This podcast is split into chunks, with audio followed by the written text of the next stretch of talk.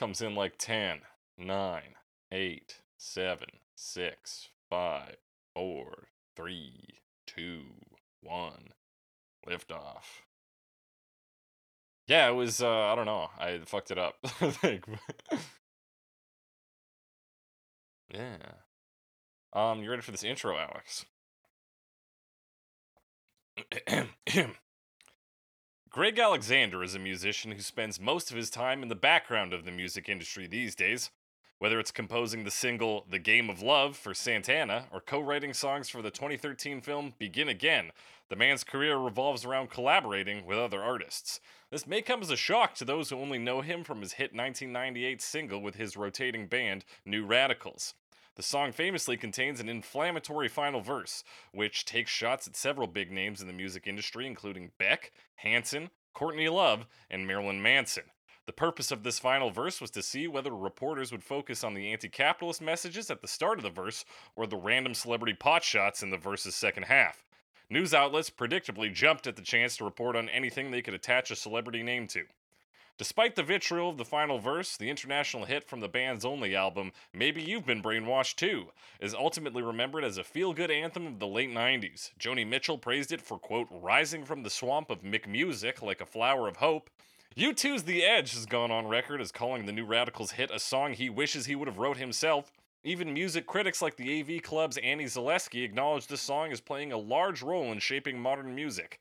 It was surprisingly influential on popular music, just in a non obvious, almost obscured way. It's both a nostalgic artifact and a song that transcends any era. That's right, we're finally taking a break from Mourning the Dead to talk about New Radicals You Get What You Give on Cover Me.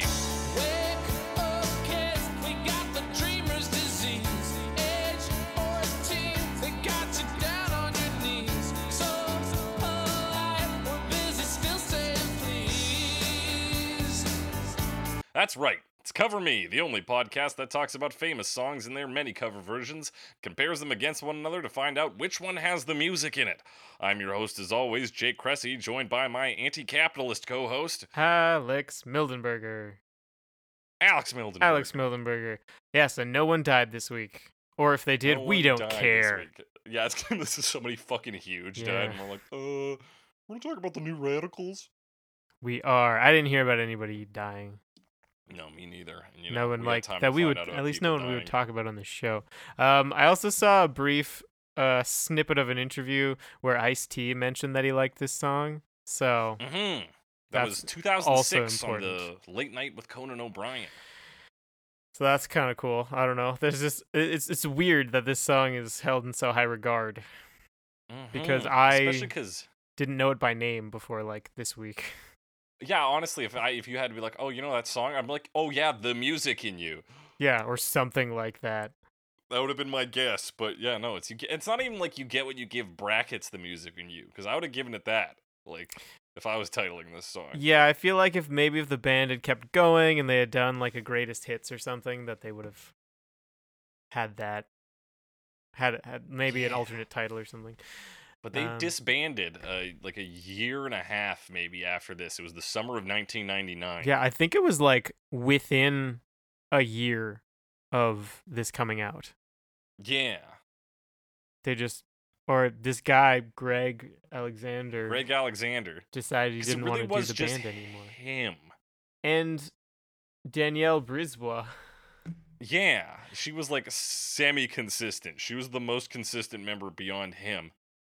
Who Um, um, and she also she wrote the I believe she wrote that song uh what's it called Feel the rain on your skin no one else No can one feel else can she didn't perform it but I'm pretty sure she wrote it Okay, that wouldn't surprise me. unwritten yeah that's the name of the song Mm-mm. the name of the song is unwritten Yeah. Um, this song though, in terms of like being memorable, like yeah, it's one of those songs that I think you can just like do a really bad performance of it without even knowing the words. You're just like, yeah, you know that song. It's like, "Ah, da, da, na, na, na, na, na," and some people like, oh yeah, the music in you. And you're like, no, it's not called that. It's you get what but you yeah, give. it's something like that um yeah and like it's in things I haven't seen a walk to remember but I think it's in a walk to remember or one a- of their yeah, songs Yeah, it's in is? that. It's at it plays at the end of uh, Adam Sandler's Click. It's all the reason I brought it up because we were talking about it before this. Um, It's in Mhm. an episode of Community in season four, episode six, which is the Changnesia documentary Mm-hmm. episode. They plays it right at the end when um, Jeff is talking to Senor Chang. Yeah, and it's a it's a good like Kevin, uh, delayed punchline because Jeff earlier agrees to give Abed the money for an expensive music a song to license, And it's this one. and it's this one. And then I was like, shit, what's that song called again? It goes like, You got the music in you, you know? That one? Yeah, it's good to see Community getting its uh you know on Netflix revival. It's nice. A lot of a lot of people who haven't seen it, who didn't see it before, are watching it now. It's weird though because it was on Netflix before. It was. Um, I didn't Maybe need to watch it on Netflix. Netflix though. Yeah, possibly. Because I remember people complaining that it was gone and it not being gone, which usually means that it's just a Canadian thing. Um, but also there's more Mhm. seasons. They have the season six now. I don't know how much they had before. I don't even. They did not have the Yahoo Yeah, they didn't have the Yahoo when they had it seasons. before. So season, just one, season six. Was it just one with Yahoo? okay. Who was season five with? It went. It was like the sa- same. pe- Like they didn't hadn't dropped it yet. They dropped okay. Dan Harmon for the fourth season, brought him back for the fifth, and then canceled it. Uh, I could have sworn season five was Yahoo too, but Um, you can tell because season six episodes are longer, so it's the like Right. streaming thirty minute episodes. That makes sense, Alex. That makes a lot of sense. Yeah. yeah, original network NBC for season five. Well, I learned something new today, Alex. Yeah. Now let's learn something else new about a, a song and not something else. Yeah, let's learn about you get what you give, Alex. Um, should we just talk about these fucking lyrics? Yeah, let's talk about some lyrics. There's a lot of Um, them. is- yeah, this, this is a very uh, vocally, uh, I think, focused song. Definitely. Um, a lot of the time the instruments will be pretty constant. Um, Mhm. and then the the vocals just like keep going and keep go, like saying things and and it's a yeah, very and, like, really. F- sorry. no, go ahead. It's a very like it strikes me as like a kind of a breathless song. Like it's just trying to get all this out and get cover all this ground as fast Yeah, as it, it- can and it feels like the song is kind of running. Mm-hmm. And it's like a very uh like even the way he sings it, like it's it's got a sort of dynamic performance, but it's very much like focused on like punching as much as it can. Like it's just like hit this, hit this. Keep Yeah. on being like listen to this now. Now I'm gonna sing high. It's just like I'm giving all my fucking energy into this. Yeah, and it's kind of the rhythm of it too. Like for the beginning, for I mean, he does like a count in, which is fun. Um, and then the first verse, which is "Wake up, kids, we got the dreamer's disease. Age 14, they got you down on your knees. So polite, we're busy still saying please." Um, that's the first half of it. Mm-hmm. But uh, or maybe it could be said that it's the first verse and they do the first two verses consecutively. I'm not gonna worry about that too much. Um, Right, or the, the other verses are shorter, you're right. Yeah. That's actually I was just listening to a podcast and that's like a like the basic technique for keeping people interested in music basically. He's like do two verses early on and then more choruses It's later. uh so the structure is essentially um so if you have verse as A, chorus as B, and then a bridge as C. Right. i believe the basic the most basic structure is A A B A B C. Right. And that makes sense. And that's they like did tests on rodents is essentially how they did it. And of course they the, did. The what they were testing was essentially how long a rodent would stay interested if you were say hitting like a single note. So if you're hitting a B key, and like the at first the rat's like, oh, uh, what the fuck's that? That noise. And then you like you hit it again, like, ah, geez, that noise. You, you hit it a few more times. Eventually they're gonna be like, no, it's like that noise is there. It's just part of life now. But then if instead of hitting the B key you were to hit like a C key, suddenly like, no, hey, what the fuck is this? Now I'm paying attention again. You know, quite And, honestly, yeah. you could have stuck with the same letters I could have, and yes. it would have still worked. you know, your A key, which uh, you're going to play a B for. Uh, anyway. Listen, your A you play uh, a B for, your B you play a C for, and your C you play a D for. Okay. yeah, it's, it's, it's easy. Um, no, but um, yeah, so kind of like change it, how often you need to change up and how, what patterns you can change up in to keep something seeming like it's not just the background noise. Is what yeah, so it doesn't sounds like to drag. um, yeah, and we see that a lot in in pop songs all the time, like where they'll do two verses and then go into the actual chorus, then verse chorus structure. Um, Mm-hmm. and that's maybe what's happening here, but it's only listed as verse one. Doesn't matter that but much. But not really because this one this is the this song especially just looking at genius you have verse pre-chorus chorus post-chorus verse Right, they do have like the two, and that's part of the like breathlessness I was talking about because the song does not let Mhm. up. He is singing for like the entire time, pretty much. Um, yeah But so this first part, um, before we go into the actual lyrics themselves, the way he sings it is very like very rhythmic.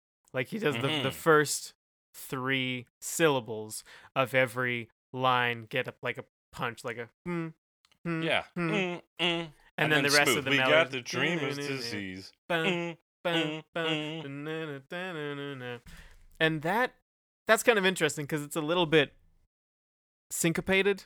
Like it comes in yeah kind of like on an offbeat, um, which I think also is part of the that breathless feeling, uh, the sort of rushing feeling, because like he'll stop his wake, and then there's like a bit of a pause, but before it's like a full pause, he comes in again with the next line.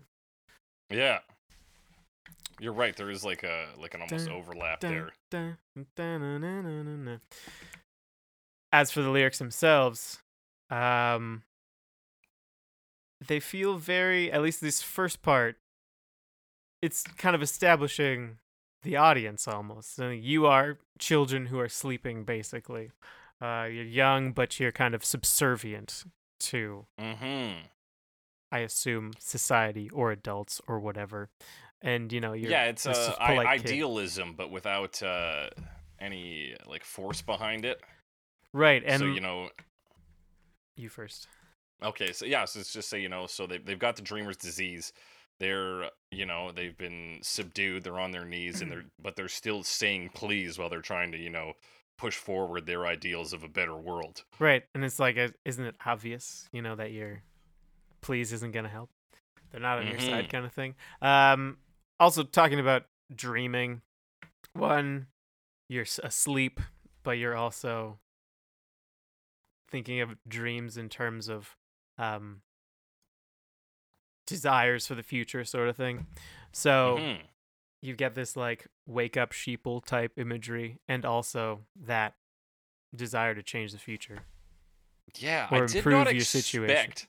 From New Radicals so much of this, and I like I guess with the name maybe I should have, but so Right. much of this like fuck the system, man, Yeah. from a song that's like you got the music in, like it's so feel good, but you look at these lyrics, and you're like he fucking hates capitalism, like Yeah, there's definitely that. It's a little more like it feels less developed than you get nowadays. Like it's more 90s, obviously, because it's a song from 1999.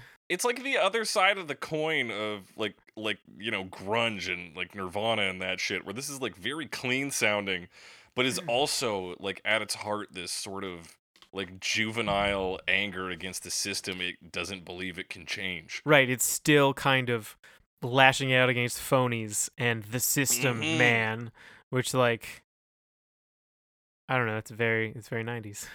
hmm Um, yeah I, just didn't expect so many like parallels between this and uh it smells like teen yeah, I mean, I which- didn't even really know the lyrics before.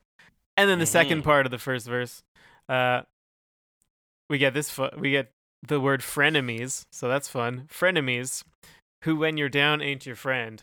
Every night we smash a Mercedes Benz. First we run, then we laugh till we cry. Um, one, you get the word frenemies said like know, right? pretty straight. So the, the fact that you can barely tell that's what he says probably saves this song from really dating itself. Um, Mhm. because that would that would date it, I think. And yeah, and, and like you said, like even having listened to this casually, like it's been on radios forever. Like never picked up on that. Never picked up on that No. line because it's the the rest of that line is dependent on that word. Frenemies, who when you're down ain't your friend. Simply, you know, Mhm. People who you're friendly with until uh, the shit gets real, and then suddenly they're nowhere to be seen. Um, and then starts to talk about um major property damage. Um, Every night, bro. every night, and then like just run away and then laugh about it. Um, yeah, well, it's like uh, interesting. it's very like like first you run because you're like, well, shit, dude, we just smashed a car, we got to get out of there. Like it's serious, and then then you got you laugh till you cry. Cause you're like, oh man, we did it, we fought the system, and like it was a ton of fun, and we feel alive. Yeah, it's very like, like almost Fight Clubby, you know, Mm-hmm. in in the way it approaches, or at least Fight Cl- like Fight that- Club mixed with like Summer of '69. yeah, exactly. like we're just uh, and like it's obviously that's that like rock and roll kind of attitude of like fighting the system which is pretty constant through rock and roll but through this 90s lens of apparently Mhm. property damage but it's also like i'm trying to think of the song in terms of its context which was like between the cold war and um 9-11 where like Mhm. it seemed like everything was just gonna be great. Not for obviously things weren't great for everyone, but like for a lot of people. You know what I'm saying? well, yeah, it just Like- felt like there was it. Was It was kinda like, hey, we don't have any problems right? anymore, or you know, Yeah, pe- people in, in ju- certain in the right situation felt like they didn't have problems anymore. it was sim- yeah, it was simply like this is the state of the world, and it will continue to do this. Isn't it great? Uh, Yeah. or it seemed great to the yeah. I, I'm gonna stop. It, it was sold as being great. Yeah. Um, and that's how it seemed to me, kind of. Uh, not knowing what the Cold War was and not knowing, uh, obviously the 9 11 was happening. Uh, I was young enough to. Good save, Alex. I, I, I, I'm just rambling and not making any sense right now. I so. I never knew 9/11 was happening. Nobody accused you, Alex. You're Obviously, fucking- yeah, yeah. I, I, I had nothing to do with 9 11. I want to reiterate that. Um, A lot I- of people have been asking recently. I didn't know that it was going to happen, and I barely knew what happened when it did happen. We're actually opening up a store on our uh, TeePublic page. You can get a shirt that says Alex Mildenberger Er, did not know did about not 9/11. I did not know about 9/11 in advance. Um, I didn't even know what a World Trade Center was. Yeah. Okay, I I I barely knew what New York City was. Mhm. So let's just let's just move let's just move past it. Okay, I'm Let's I don't want to talk about it it. anymore. Unless- uh, and yeah, just to, to roll it back to this, that like Sure. smashing a Mercedes Benz was somehow seen as like, at least to this particular like political activism. Right. It's also and I mean obviously that's an expensive car, so it's very much like taking out something that is a symbol of wealth. Mm-hmm. And like, absolutely, I'm all like, fuck the rich, but I mean, I don't uh, like. Obviously, even if they were, if New Radicals was truly smashing a Mercedes Benz every night, they either didn't smash enough or it just wasn't doing any good, man. Yeah. I mean, there's like six of them, so would they do one I- each or one between? that's like a very, or- uh, I feel like California line because I don't know how many Mercedes Benz you see out in Calgary, Alex. Um, you see them, I mean, yeah, you see them. but it's not find one every don't know. I don't know. go to the right place. You get caught. yeah, you find the right neighborhood. think you get caught pretty quick. I think we're getting caught up in the feasibility of this. Yeah, It's supposed to be it's- like an it's a story. anti-capitalist, youthful cry for rebellion. That's really what this first verse is, and it is, uh, you know, sort of encapsulated in that imagery of, Right. of uh, ju- like juvenile vandalism, basically, but targeted at rich people. All right. Now we move into the pre-chorus. Uh, when the Mhm. night is falling and you cannot, or when the night is falling, you cannot find the light because it's nighttime. Um, you feel your dreams are dying. Hold tight. Which, I mean, seems like pretty straightforward. Like when things seem like they're not going good, just hang on, and maybe things will change. You know? Yeah, that Positive really. notion. like you already pointed out the the quote poetry of that line. The night is falling, you cannot find the light because it's night. Yeah, it's pretty Yep. straightforward. You feel your dreams dying, hold tight, as in like don't let your dreams go just because you think they're dying. Yeah. Keep just keep trying, man. Because why? The chorus might have an answer for us. The chorus and, and the chorus is the like the linchpin of this thing. It's the the hit of dopamine to this whole song, and if anybody ever tells you that you've got the music in you, you're like, fuck yeah, that's maybe the coolest thing that somebody can tell you. You've got the music in you. Don't let go. You've got the music in you. One dance left. This world is going to pull through. Don't give up. You've got a reason to live. Can't forget. We only get what we give. Hang on, I'm burping. Gross. Um, I'm not doing it to yeah, the so- microphone. Anyway, um, Alright. yeah. So kind of saying that you got the music in you. It's about you. It's in you, and the music is music, but it's also maybe like just the ability to succeed or something. Yeah, it's life, baby. It's Music is the- life. It's the go juice. It's what it means to be human. You've got the music in you. Life juice. Um, and then the line "One dance left. This world is gonna pull through." People seem to suggest that this was uh based on some, you know, the Y2K scare. Uh, people worried about all that shit. And I guess yeah, that is uh, that kind of relates back to that AV Club qu- quote I talked about in the intro, where this is both a nostalgic artifact and a timeless piece. Because that line, "One dance left. This world is gonna pull through." I a, a great line for this time. A great line for fucking any Yeah. pick a tragedy. I mean, yeah, Like- anytime. like anytime it feels like I this is my last chance. Like even um I guess when this comes out it'll be a couple weeks ago. We talked about um Love 40 Down by Frank Mhm. Turner. Uh obviously not for the whole episode, just in a bonus segment. But yeah. like it's just about when everything seems like it's going wrong and seems like you don't you know that like this is your last chance and if you screw this up like just go for it like you gotta and that's just one more dance one more thing Yeah. We'll pull and through. aga- again with the the dance metaphor, it also brings up imagery from Under Pressure by Queen and David Bowie. this is This is yeah. our last dance. yes and i know this song supposedly has a lot of like callbacks to the 70s and older rock and roll supposedly stylistically i don't really um I would argue that Know the about line those? itself, "You've got the music in you," sounds like something that would have been in the '70s. does. I mean literally uh, Triumph has a song called Magic Power. Uh, that Mhm. includes the line "You've got the magic power of the music in you," or it, "It's in me" or whatever. Like it's it's basically that line with like a few less words. Um, like it's a few a bit less mystical. Um, yeah. Mm-hmm. Um, and then this whole, uh, I, it's, yeah, don't give up. You've got a reason to live. Uh, if you go to the, the the YouTube page for the music video of this, so many of the comments are like, "This song stopped me from killing myself," and you're like, "All right, great. That's that's great. great. That's amazing. Um, That's it does have a yeah. line that says "You got a reason to live." So You've got a reason to live." So I- that's, I that's don't what disagree with that of. personally. No. So And can't forget, we only get what we give, and this is it comes up in the in some ways in the music video too. Right. Which obviously this idea is central to the song because the song is called "You Get What You Give." mhm. And so when they're doing even that Mercedes Benz smashing, it's a form of like karmic justice because you get what you give. You've given people misery, so in turn, you get your Mercedes Benz smashed. Or as we'll see in the music video, you're forced to work a, a, a food court stand for people. Right. And then on sort of like the the other side, the side of the band, I guess, um, or the, at least the singer, um, there's talk at the start of just staying on your knees and saying please and other rhymes. Um, hmm but you won't get back positive change unless you put something into it. Yeah, it's a it's a cliche at this point, and probably Yeah. was back then too. So Um, you got to give certainly. it to get it, and you know. Yeah, and also like the sort of karmic idea of like we have said, you get back out from the world what you put into the world. Yeah, you reap More what you sow. Yeah. Yada yada. Th- there's like a hundred cliches that mean the same thing, but this Yeah. is what the song is based around. Mm-hmm.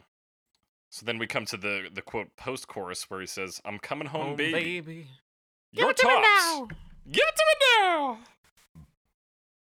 Um, is that just ad libbing? I feel like that's just ad libbing. It feels like mostly ad libbing, which is why it's so awkward in the cover versions when people do it. when they do it. Yeah. Except for one And time, it's not so bad, and we'll get to that. Mm-hmm. It's not great, but it's not so bad. It's not great, but it's not the worst. Yeah, it's uh, yeah, it's just like that's just like nonsense feel good energy. Yeah, which I mean, it's it's part of that. Like, it also fills the space. So I talked about the breathlessness Mm-hmm. of this song, and like this song does not let up for most of the running length. Like there's It's like one the small brief section, and we'll talk about that in instrumentation. It's like the musical version of like "Don't let the balloon hit the ground," you know? yeah, hot it's just about Just keep keeping the energy up. So when we come into verse 2, 4 a.m., we ran a miracle mile. We're flat broke, but hey, we do it in style. The bad rich, God's flying in for your trial. Um, so apparently, a Miracle Mile is a, a like a shopping district, like a hmm just a bunch of shops with their doors facing the out outdoors, as opposed to like a mall. Although I don't know if it would have to be. Although I think you could still call it a mall. Anyway, Yeah. Well, yeah, there's like strip malls. so they're and then there's, running like- it. They don't have any money, but they're still like running, and it's also 4 a.m., so nothing's open, probably. Yeah. So they're just like in this place that is this kind of symbol of this, you know, capitalism, consumerism. But they're just there, kind of loitering, which is kind of, I mean, usually, you know, no loiter, like frowned upon during, but they're just like in this space when it's inactive, just kind of existing. And I'm trying to find the words to describe what that means, but like I feel like I get this line, Mm. but I don't know how to say it. It's like uh I mean it is like a, a another useless like youthful rebellion. It's like we're going to this place. Right, it's mostly Or- useless. Yeah, where like the the objective of this place is to get people's money and you know keep them coming back for more. They're going there at 4 a.m. when nobody's supposed to be there. Right. They don't even have money. They're just fucking hanging out there, running around, and you know doing it in style. They're just you know living in that moment and being like, hey, this this is you know just a piece of space that we can run in. Yeah. Kind of using the space for something it's not really for, and if they did it any other time, they'd probably get removed if Mhm. possible. But like I'm trying to like do you remember just staying up ridiculously late and just like walking outside like in the middle of the summer? You know that feeling I'm talking about? Yeah, dude. Yeah, I that that's what I'm thinking of here. And I don't know if that's the intention, but Yeah, I don't it know. gives that vibe. like There's you're a- not like going a, anywhere. You're not coming from anywhere really. You don't have anywhere to be. You're just outside. Mm-hmm. And in this case you're probably surrounded by like some lights and everything's kind of dead, but you're there. So you got this feeling of like being in a place when it's turned off, sort of. Yeah. Yeah, it's the same feeling you get when you like I like I used to work at a theme park when I was 15 and when you're walking back from the far end of the park and all the lights are off and it's like the sun's going down. You're just like, yeah, this is like it's different. It's Yeah. a different place. It's a different perspective Yeah. even though you're not viewing it from a different angle. Mhm. Anyway, And it I like yeah, that it imagery. feels there is like a special feeling for that. So yeah, 4 a.m. we ran a miracle mile. We're at this this place at a time where nobody gets to see it. It's like it's like intimacy with a place instead of a person. right. You kind of like feel just the atmosphere of abandonment. Mm-hmm. Um, and then we're flat broke, but hey, we do it in style. Um, that just sounds very like. I mean, it's kind of like a hipster cliche of like getting all your clothes from a flea market, like second. And also, it's a great idea. 'cause it's a great place to get clothes. Like, Mm-hmm. but it is kind of associated with this idea of a hipster, which was kind of coming into focus around this time. Right. Um, so I think that's just like part of that attitude. Yeah, hundred percent. And again, it's we're flat broke, but we're at the miracle mile where you're supposed to spend money. Right. So you get a little bit more about that juxtaposition. Mm-hmm. Mm-hmm. And then the the last line, which is I guess it, it it connects to flat broke, the bad rich, as in bad rich people. So in the '90s, we still had an idea that rich people could be good. I don't know if we all still believe that. Yeah, but there anyway, there the- was an article linked about that, and it was like, oh yeah. Anyway, no, I I continue. Yeah, so and then God's flying in for your trial, which is again this idea of a a justice beyond that of the the regular law system, you know, something karmic perhaps. right, like like you've done bad, and and something bad will happen, which is I mean that not only you are, give. are we down here theme. busting up your Mercedes, but God's coming in for your Yeah. trial, you piece of shit. yeah, like your your numbers up. It's gonna be the end Mm-hmm. for you. For you. And then we come to the pre chorus, which uh, is different this time, but similar. But when the night is falling, You cannot find a friend, friend. You feel your tree tree is breaking, and this bugs me because I feel like this shouldn't be the line, but it is the line because I've slowed it down. You feel your tree is breaking just then. Just then. Yes, I always thought he said just bend, Yeah. which kind of makes sense because like that's got to be. I mean, that's the that's the solution, right? Like if if the tree is gonna break, but it bends instead, then the tree's not broken. But maybe he's not actually advocating that you should bend. You know, Mm-hmm. you but you you you like have it in you to not break or whatever. I don't know. yeah. Maybe I guess maybe when he's saying in that moment, because he says just then, you've got the music in you, and it's don't let go. Yeah, it's like you feel alone. You feel like you won't succeed, but you have it in you Mhm. to succeed, kind of thing. Yeah, because ultimately, I don't think he is uh, supporting compromise in this song. no, it doesn't seem like that. So bend thematically wouldn't fit, but it would rhyme. Mm-hmm. So yeah, and then we get into the chorus again, and then we come into verse three, which is this whole damn world could fall apart. You'll be okay. Follow your heart. You're in harm's way. I'm right behind. Now say you're mine. Yeah, so it's a little bit of a love song. Mm-hmm. This feels like, you know, like I sometimes movies just like have an obligatory romance in them. You're like, all right, there's romance here. Yeah, it's kind of like it, it definitely fe- makes it feel like the song, like the chorus is being sung at a specific person who is a romantic interest. Um, And I'm sure the line probably allows this song to be used in movies as it is, uh, which I'm sure is great for licensing reasons and royalties. Oh, royalties. yeah. Um, but yes, this is another. This is like the kind of B verse, and this is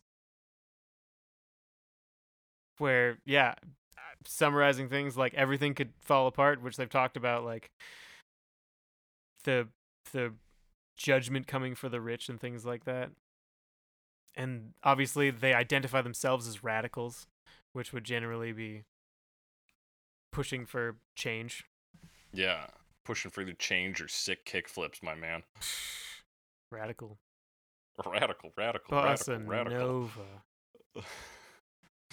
um yeah this kind of just touches on things that have already been said uh where it's just like you know everything could fall apart. You, you just got to do you you got to live life. And then the second two lines are are i think like you could, i feel like the fourth line should be cut or changed to something else because even you're in harm's way i'm right behind can just be like general support. Yeah, general support. You be okay, follow your heart, which contains the music, I guess. I'm assuming. Um, Mhm. And then yeah, now say you're mine. Could do without. yeah i could do without that that, line is not necessary. Um, Yeah. Maybe musically, the the the melody is, but you could change the line. yeah you'd be like and and so you'll be fine or uh Yeah. Hey, that's I mean, it doesn't even rhyme with anything, so you can just do whatever the fuck. well, behind mine, kind of. Behind, I guess, yeah, it's a it's a close rhyme. Yeah. But anyway, makes it feel more like a romantic thing. But uh, maybe that's how Mm-hmm. you slip a song like onto the pop charts. Yeah, maybe they're like, oh, baby, it is about love. yeah. Oh, okay. Um. Also, we uh, did you mention the like chart performance before? Um, like- I didn't at all, but it's, Okay. I mentioned it's an international hit. Yeah. uh, I- number one in Canada and New Zealand. that was kind of what I wanted to point out because it like got to like 39 or something in the states. Like it number thirty. broke the oh 30 okay it broke the top 40 uh, but didn't get like super high up but it was Mhm. number one here and i've definitely heard it on the radio like still so Oh yeah, anyway apparently we liked it more but we still do so still do. We just, we just got better Yeah. taste in the states, baby. i guess That's all there is to And it. Joni Mitchell endorsed it so Yeah, that might have had something to do with it I, would, I wouldn't actually be surprised but that's how we do most of our radio selections in Canada. we wait for Joni Mitchell to Does give Joni it. the like it? no no it's a no Is this, uh, is this one of Joni's picks? No. Okay, don't play it. um what else is left in this song the bridge We got the post chorus. oh the post chorus Fly high. What's real can't die. You gotta keep it you real, get man. what you give. You're gonna get what you give. Don't give up. Just don't be afraid to leave. Does that acknowledge that sometimes you will fail? But that doesn't mean you have to give up. Uh, yeah, maybe it's like don't be afraid to leave a bad situation. Yeah. You know, don't be on your knees for somebody. You, you, you can you can get up and leave. Yeah, or like, yeah, don't be afraid to leave. Yeah, just to change something because they're all about change because they're Mm. radical. Radical, radical.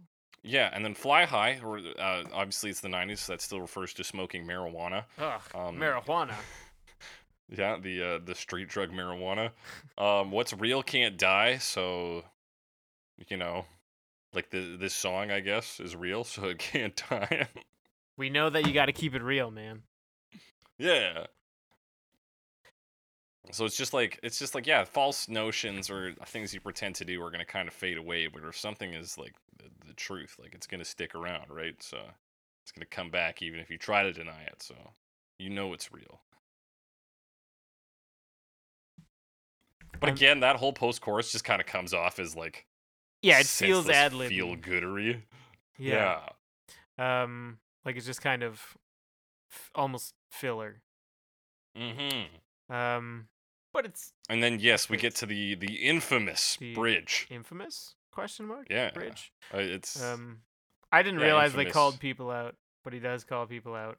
he does call people out. um, Health insurance, rip off flying, FDA, big bankers buying, fake computer crashes dying, cloning while they're multiplying, fashion shoots with Beck and hanson Courtney Love and Marilyn Manson. You're all fakes. Run to your mansions. Come around. We'll kick your asses.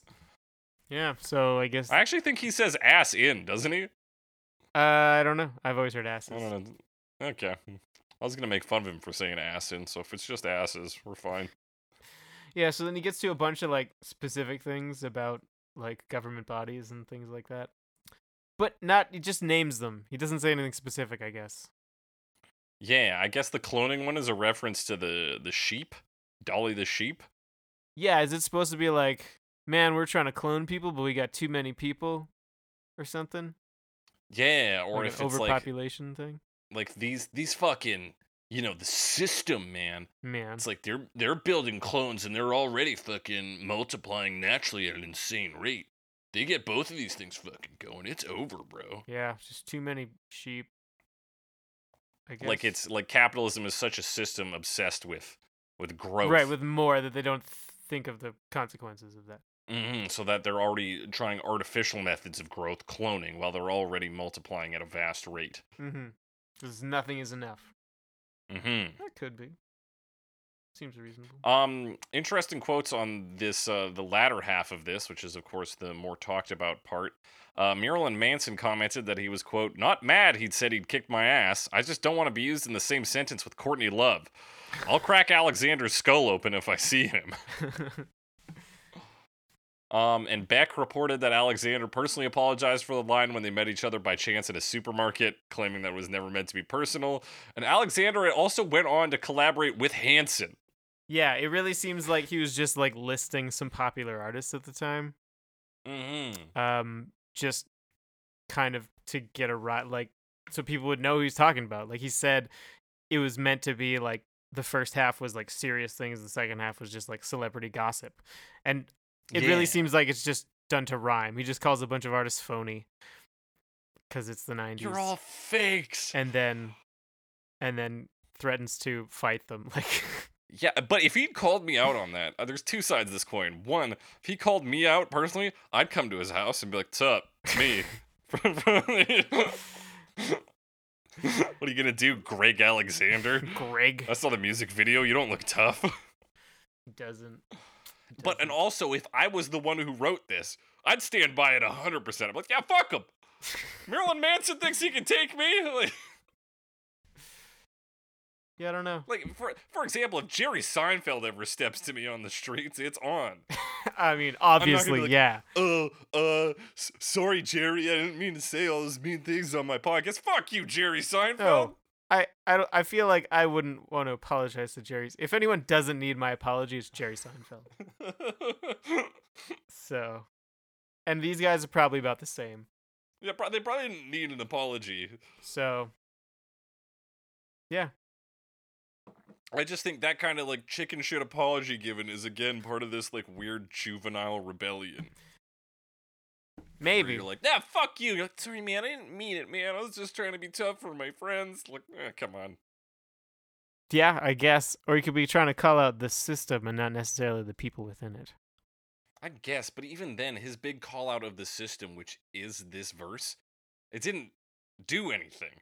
No, absolutely He not. just he just got to say like, "Gotcha," and they're like, like, here's "Yeah, a bunch of things that are kind of not great. I'm like, okay, cool. Yeah, and then we get the outro. Don't let go. One dance left. Don't give up. Can't forget. Don't let go. Those are the lyrics. Yeah, those are them. Yeah, it's just like a like a uh you know an adolescent feel good song. If I if I had to put a label on it. It definitely feels good. Mm-hmm. Speaking of feel good, Alex, let's talk about the the instrumentation, the music that makes this feel good. Yeah. Um. So it starts with this like really bright string. I. It almost sounds like a harpsichord, but I don't think it's actually a harpsichord. Yeah, it might could just be, like a synth or something. Yeah, but just doing like a dun dun dun dun dun, dun Ding ding ding ding ding ding ding ding ding ding ding ding ding ding ding ding. which is like I said, very bright. Um, and then they actually get these like weird, like kind of noisy synth thing doing this like. Yeah, that kind of like it's that like warp noise that they always need to include in songs. Where it's like Yes, You're like, oh, we're getting into a song. And then like an actual guitar starts to play along Mm-hmm. with that bright string sound. Drums come in. That's important. Yeah. And then he counts in. And then they get into like the main instrumentation. Yeah, well, first we get that like guitar ripping, which isn't necessarily part of the main instrumentation. Truthfully, like the main instrumentation, in this is that almost drone of piano. Yeah, it's like piano and like some guitar, I think. It's yeah, like Bass, definitely. it's bass for sure. The bass does a lot of moving around. It's like a almost a walking bass line. It's just kind of like a groove that it changes up a lot. right. But yeah, that piano is consistent and I think plays a huge role in what you're talking about and sort of keeping this energy up all the time. Yeah, absolutely. And it's yeah, it's just playing like chords, just like dun dun dun dun dun dun, like pretty constantly. Yeah, and then like guitar just kind of like rips in occasionally, uh, particularly on the pre-chorus. He does the line, and then I'll be like, "Wow, wow, wow, wow, no, no, no, no. Yeah, just this like kind of distorted guitar. no." Mm-hmm. Um, what else do we got? Yeah, and Um, and a- l- like I said before, like he doesn't stop singing for very long at a time. Like maybe an instrument will do a little lick, and then he'll be stopped for a second, the instrument will play, and then he'll start again, or it'll be between lines or something. But like it's pretty consistent singing, and the song just feels like it's kind of just like doing one thing after another, and just like really cooking through everything. Yeah, It's almost yeah, it like really is we like, talked to relying on that music. we talked about um in the, a couple weeks in the past we've talked about like songs being very sort of tight and like conservative and Mm-hmm. with like what they use like they kind of stick with an idea and, and then move to the next one like as, as soon as it's kind of done whereas this this is a much longer version but it still feels like it's constantly moving Um, yeah, or a much longer song, but but it doesn't it and but they do linger on some things.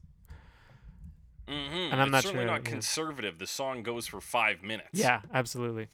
Um but anyway, it, it's kind of yeah, this like rushing feeling uh that is kept up by that. Um yeah, the post chorus sorry, pre-chorus. yeah. Uh, then the pre-chorus comes in. Um, and that's when. Oh, you already talked about the pre-chorus. You said with the. I did. Yep. Never mind. You got it. It's okay. It's all good. We're on the chorus. Um, yeah, and the chorus is just like it's that piano still.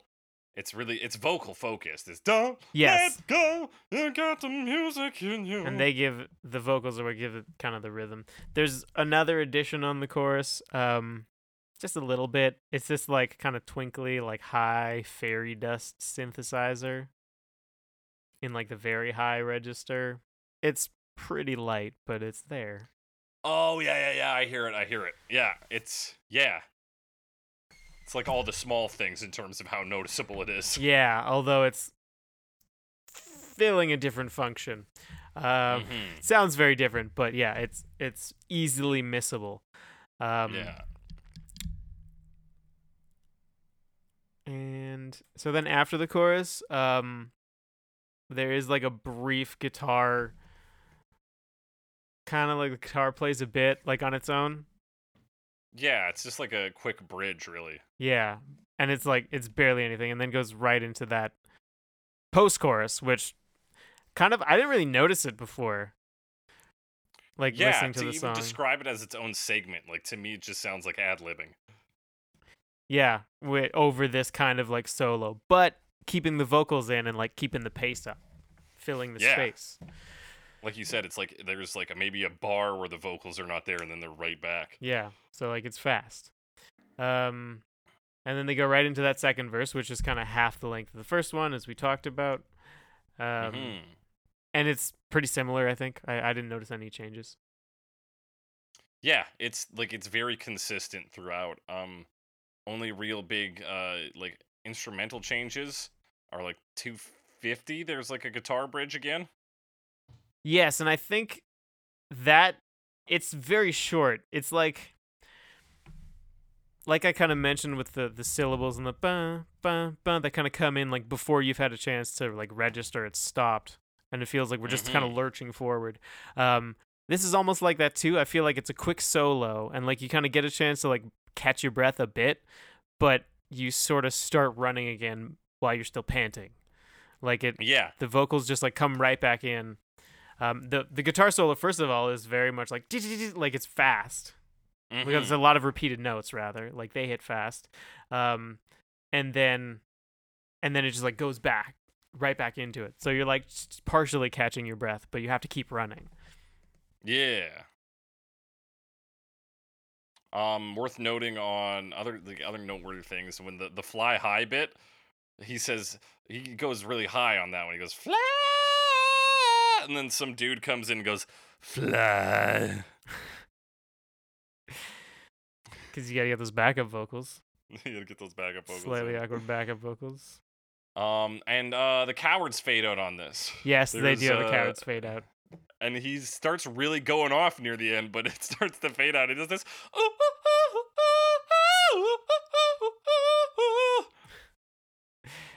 Yeah, I mean after they do like the bridge, that's like kind of this like percussive almost spoken like it's sung, but it's very much like bum bum bum bum bum bum bum bum bum bum like it's like quarter notes or eighth yeah, notes even and like it's meant to draw attention, uh, like to the lyrics, so they take out things like the bass and that, so that you can focus on just what Mhm. he's saying.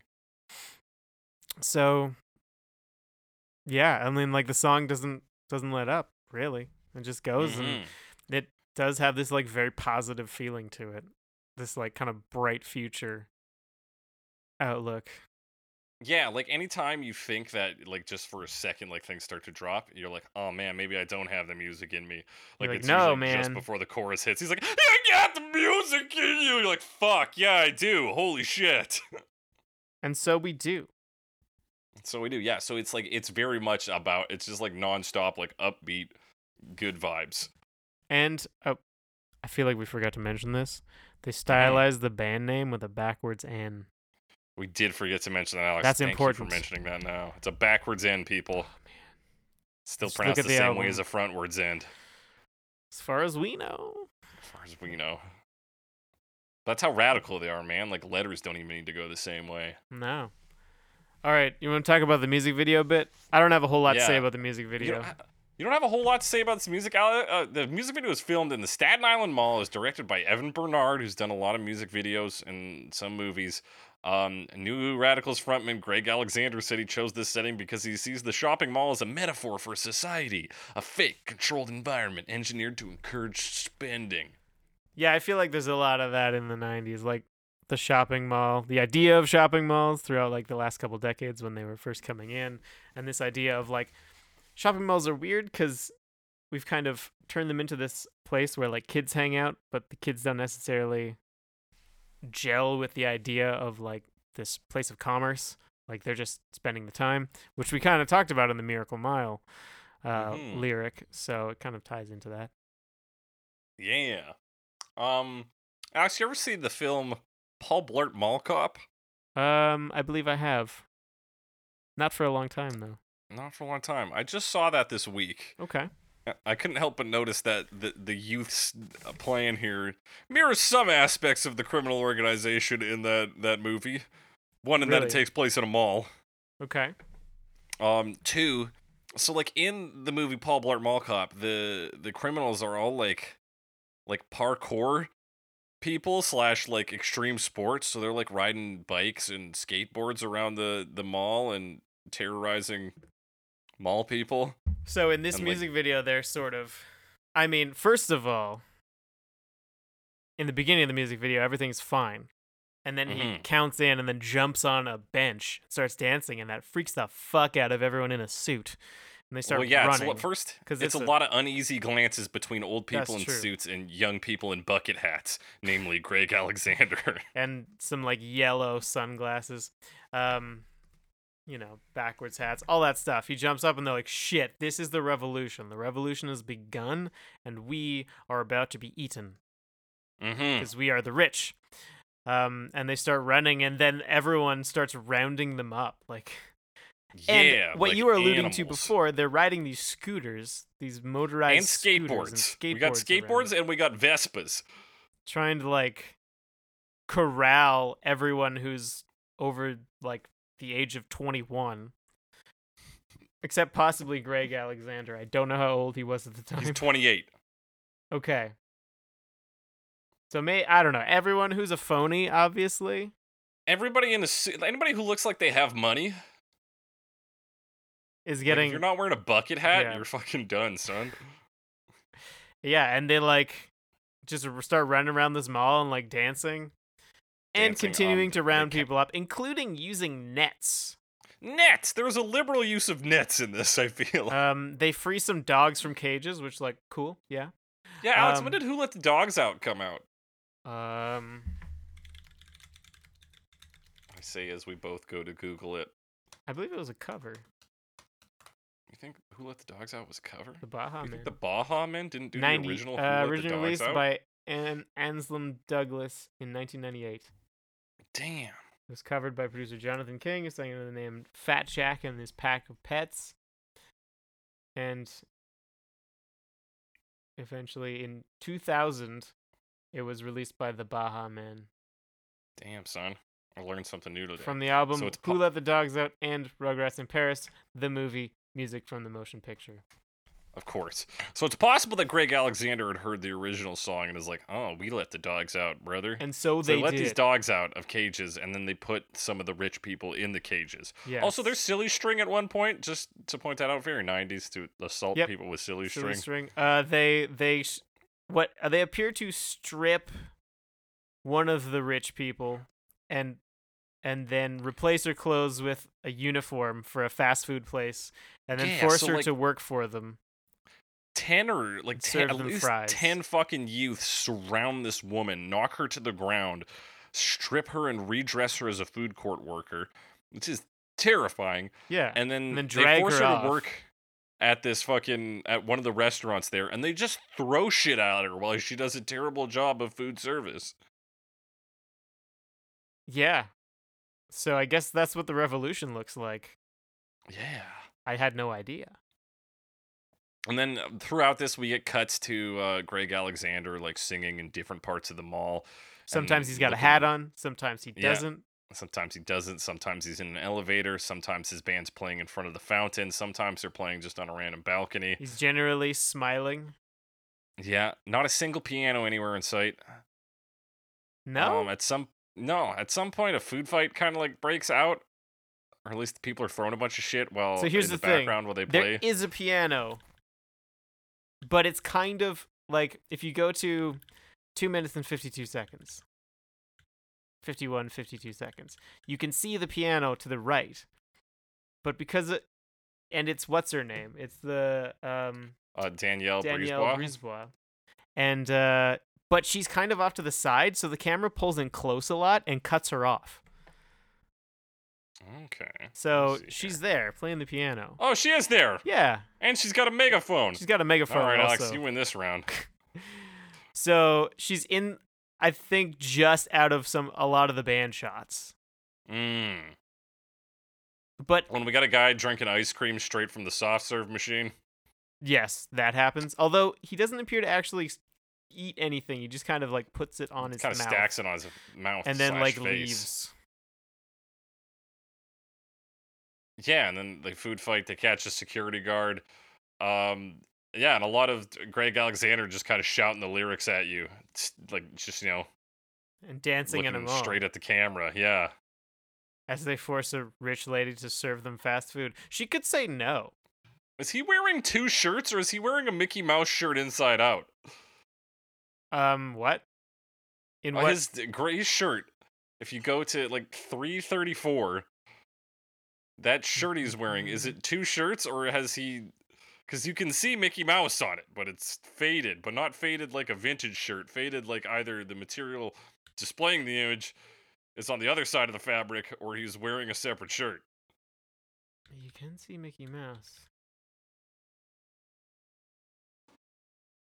Hmm. Listen, Alex, it's not that important. No. What's important is that they take over the mall. Uh, some of the rich people in the cages are upset about it. Uh, and Only they some of fade them. out earlier than the actual some of them song. are okay with it. Are some of them okay with it? I mean, after they saw what happened to the one chick who wasn't in a cage, I'd be like, "Yeah, leave me in here." No, they're all they're all pretty chafed. Chafed, Chafed? Chuffed? chapped. Chapped? They don't like it. They don't like it. Let's start talking about covers. Let's talk about Timo Räisänen in 2008.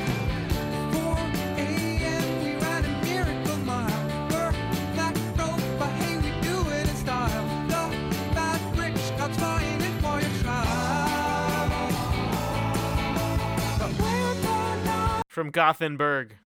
Hell yeah, former Gothenburg choir boy and uh, current Swedish indie rocker. Have we talked about this guy? I don't think so. I think we've I talked don't about remember a name like Time for Raisin Bran. Okay, fair enough. Yep, I think I would too. Um, so this one is like uh, we start off with just guitar. Yeah, it comes in with like- these kind of like chunky guitar chords. It's a lot faster. Makes the bass Mhm. feel very like hectic. Yeah. It's very much it's picked up on the energy from the original and sort of simplified that. Yeah, and it's it kind of like dropped that like one thing after another feeling just because um, there's a little more differentiation between the second sections um, Mhm. musically, um, and there's also like some instrumental sections uh, that break things up a bit. Uh, But it is very fast when it is going. Yeah, and I think part of it is I don't think Timo's capable of the vocal performance given by Greg Alexander in his version. Yeah, Greg Alexander it's- isn't necessarily like an amazing vocalist, but it definitely sounds very unique in this song. I would say. Yeah, hundred percent. So I think Timo kind of kind of like balances that with a a higher tempo and some just kind of heavier hits on the on the instruments, like simpler progressions, but heavier with how they hit them. Yeah. Yeah, and in particular, like at the beginning, for example, it's like kind of going between two chords, but then like you get this, like harder hitting, like more tom heavy. Um, Yeah, they, that those drums are just doom doom doom Yeah. doom for most of the song. and it just yeah kind of gets that. I don't know. Heaviness, but not heaviness in terms of like rock heavy, because he's not going for like a super heavy thing here, because his voice is kind of like. Mm. Yeah, it's still very light, but it like it gives you the energy. Yeah, it's light, heavy energy. Um, especially like those kind of chunkier guitar chords. Mm-hmm. Um, and like more and more guitars. Yeah. So there's also like they do, um, when they get to the pre-chorus, they start to add like some more cymbals, which is the beginning of that kind of differentiation between the sections more so.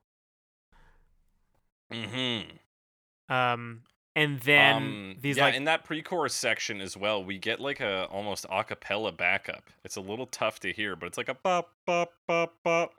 yeah like way low in the back. Mm-hmm. and then the chorus gets this like string pad synth thing doing like a doo doo doo doo like Yeah. it's it's just again more differentiation between the sec- sections um Mm-hmm. and then once they get to the end of that chorus there is a like little solo section where they play the intro section kind of again just shorter Yeah. Instead of doing the "Give It to Me Now." give it to me now which is Give it to me now.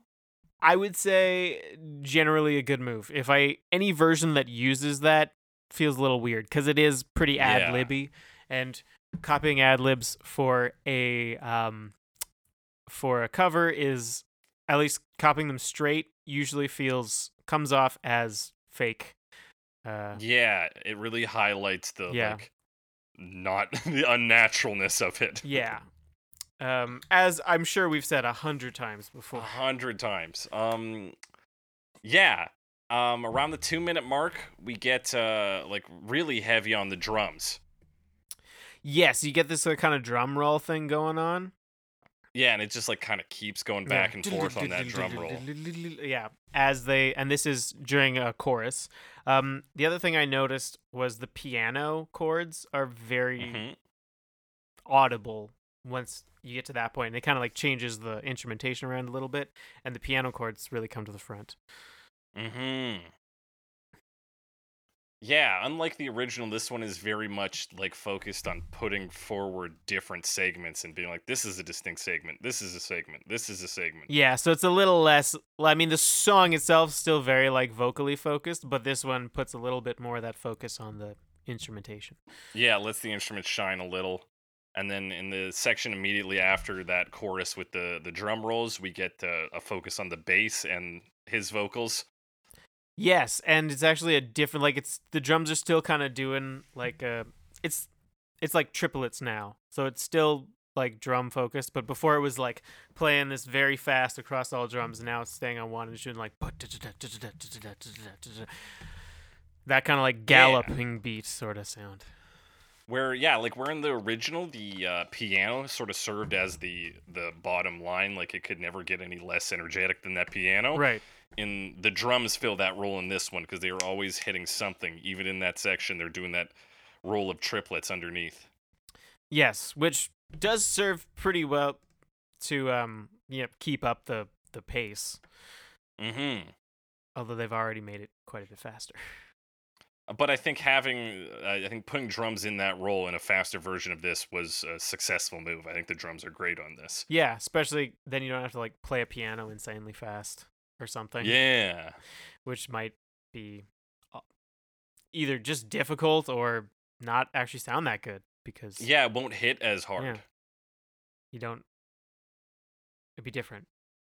for sure. Mhm. So in the uh in the, he does the final verse, the bridge verse, Yes. but he changes the second half of it. and what does he change it to? So he changes it to soulless media misleading, people unaware they're bleeding, no one with their brains believing. It's so sad, you lost the meaning. Yeah. Um. It's definitely like more general, and the original felt a bit odd being so such like a specific call out. but it Mhm. almost it's um it almost made it feel like kind of like a diss track, which it wasn't really. And obviously, Mhm. that's not how he meant it because he's like apologized for it to the people. Yeah. Um, so this kind of makes more sense and makes it Well, feel a little less like a- '90s I read this as a direct comment on on that line. Yeah, on rather the media focusing on that last half of the verse. You lost the meaning because you focused on the celebrity Yeah. side of it. Mm-hmm. Well, that would make sense, and that would be a good thing to do. Yeah, so I thought it was a pretty like yeah, it works on a general sense, like you said, but it also works in the uh, sort of the context around the original song. And so I think that's a successful rewrite of lyrics. So way to go, T- Timo, time, Timo, Team, It could be Timo, Timo. Timo. Time for raisinets. That's all I got Time for, for you, man. raisinets. That was raisin bran. Well, I changed it. Raisinets makes more sense. There's no B in there. Raisinets makes more sense. Um, and they have a bit of a fade out in this one too. Yeah. It's a coward's fade out. It is the coward's fade out. Sometimes I hate that. I don't hate it in these ones so far. Yeah, so far like it's it's pretty fine. Yeah. Better to end out on a high note than have some like weird way to try and transition things down to an end. I suppose. You know, like- yeah. Like wh- when you're jamming with friends, you're like, "We gonna end this song yet? Are we gonna end this?" You're like, "Yeah, yeah, duh." Like, okay, it's done now. And it is done. It is done, and with that, we're gonna talk about picking on in 2016.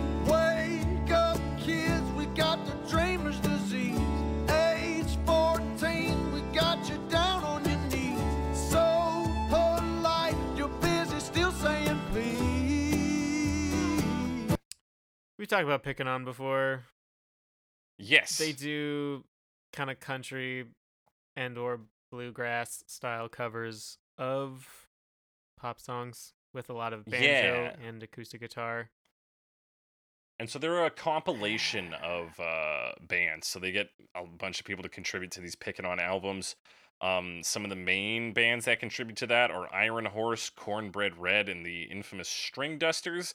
Now, for some reason, Picking On never lists who does the track by tracks. Like, usually the compilation albums will have, like, this song, Dash, and then it's, you know, Fucko and the Boys or whoever. Fucko and the boys. this one doesn't have that. Sometimes secondhand songs will actually list the the real band and not picking on, right. but they didn't do that for this one, so no idea who did it. Yeah. But it is from the Picking On series. Yeah, I don't know who did this one. Um So he basically like like it's an acoustic version of the song uh with like a country accent singing the lyrics. Yeah, which I guess passes for bluegrass. Mm, I guess. Um it's also fun to hear him say frenemies. No, nice. um cuz that seems like I don't know, like more urban slang to me. That's that's definitely like yeah, closer to junior high uh, teenage girls talk than anything else. Yeah, especially in 2016. Um, this version to me just feels odd because it the song itself doesn't feel like rural in any way. Yeah. It's very like at least suburban, but I guess that or urban, depending on um how particular you want to be. And like poppy and turning into bluegrass just felt kind of awkward to me. Um I yeah, that's kind of what I have to say about this one. And other than that, like instrumentally, it's basically just like violin and guitar. I don't even think it's banjo. Yeah, no, no banjo. It's like two guitars and uh and a violin. And like that's pretty much it. Um Yeah, it's very laid back. It's uh Hmm. it's not quite the like sort of energetic backing track of the other versions we've talked about. It's just kind of like uh you know, closer to your singer-songwriter style where you lay down the chords and you just go over top of that. Yeah. Um but and but all it's just odd in the way it like because of the themes I think. Yeah. I don't know. And like the, it's- the the imagery see, doesn't it it doesn't feel small town no. to me. Uh, and the vocal performances don't offer enough to let the instruments sort of slack as much as they do. That's fair. That's fair assessment. There's Um, no no real energy to this piece. It is much lower energy. Um, there's also like a weird backup vocal. I want to point out. It's about like 216, 217. hmm and like he says your friend and then there's a backup vocal that says friend and there's like no other backup vocals like they don't repeat any other lines except for that Yeah, that is odd. it's it's very awkward um the other thing they do in this one just to point a couple random things out um yeah. in the chorus they do the like kind of that like multi-track vocal thing where like you could sing both parts because he does in the original but it's clearly like there's no breathing and like they're close enough together that like there's no way he could sing it that close together without breathing Right. kind of thing So they they turn it into like a call and response, but it's clearly the same yeah guy. it's just the same guy uh he ends up they end up double tracking him on the third verse Yeah, that's right. completely and yeah there's like not much else to say about this version Not much else. They they do the give it to me now bit, Give but they don't they don't do the uh the final verse, the bridge verse. Yeah, which I I wouldn't I don't blame anyone for cutting that out. Although changing They're cowards. changing, Changing it, it. Was a good move. Hell yeah, I think that went fucking smoothly. And yeah, I don't have And with that, we're gonna about this smoothly move into Panda Transport in also 2016. Wake up, kids, we've got the dreamer's disease. Age 14, we've got you down on your knees. So polite, you're busy still saying please. Panda Transport, same year. So they called this songs we used to hate. So I guess they used to not like this song, probably Yeah. because it was popular. Probably. It also has God. Only Knows by the Beach Boys on this album. Oh, I like the concept of that though, yeah. because it admits it admits that your music taste isn't infallible and that it's okay to like poppy yeah. stuff. Got Like, it's- some got some flaming lips.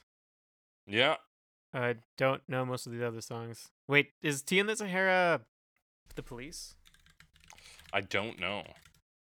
Yes, it is. Yeah. So anyway, um this version oh, Panda Transport. They claim to be a French guy and an American girl. Uh they're a little sensual and they're a lounge electro pop act. Yeah, so that's Kathy Compton on vocals with uh, I don't know how to say his first name. T H I E R R Y. Is that just Terry for French people? You know, I thought it was just like theory, but but I realize now I don't know how to say it. Um, so yeah, Theory Holweck or Terry Holweck on the instruments. It's definitely a French name. Mm-hmm. So it starts out with crowd noises. This one, like a like a bar or a coffee shop or something. Yeah, just like Thierry. I just looked up how to pronounce it. Um, yeah, it's just this like uh, uh, where have I written it down? Bar chatter sound effects, Yeah, like you hear a bit of glass clinking, Yeah. people talking. and then they get this like filtered, um, just drum machine playing like Yeah. which is the rhythm from the original or close to it. hmm and then it's like a very sudden cut to like switching they like cut out for a second they're like a Mhm. brief instant and then suddenly like the the sound effects gone and then the the music's louder and they come with the guitar playing chords Yeah. Yeah, there's like a shift, but then the before and after aren't that different. It's like the addition of a bass that really makes it different. right Um, and yeah, the bass compared to the original, it's similar, but instead of letting the bass kind of like walk around and do a lot of variations, it very much like establishes a groove that it does kind of over and over again. Yeah i mean they call themselves electro pop and i think that kind of fits that better with more so with that kind of like more repetitive structure I where you thi- can kind of program a, a, lot of tone it with it. um the vocals come in as well Yeah, It's, I mean, they seem pretty straightforward as far as like female electropop vocals go to me. Like they're a little, Yeah. they're like they're kind of double track. They're not like super energetic. Yeah, especially you throw in that lounge descriptor, and yeah, like Wake anybody can probably take a pretty good guess at what her vocals sound like. Yeah, so it's kind of what I expected. And then we get to the pre-chorus, Mm-hmm. and they bring in a synthesizer, and I don't really like it. Yeah, it's that kind of buzzy, round sounding one, right? Yeah, I, I don't think it. f- I feel like they could have softened it up a bit, and it would have fit a little better. It just to me feel like doesn't blend with the rest of it. Yeah, it sounds like it's coming from a different song, and it doesn't quite Yeah, it's just belong like- in here. Bow, Yeah, it's too rough around the edges. You need something a little smoother. Yeah, and like I think a little bit too immediate too. You could like slow the attack a bit and maybe soften it up a bit. Like it, it just feels it doesn't.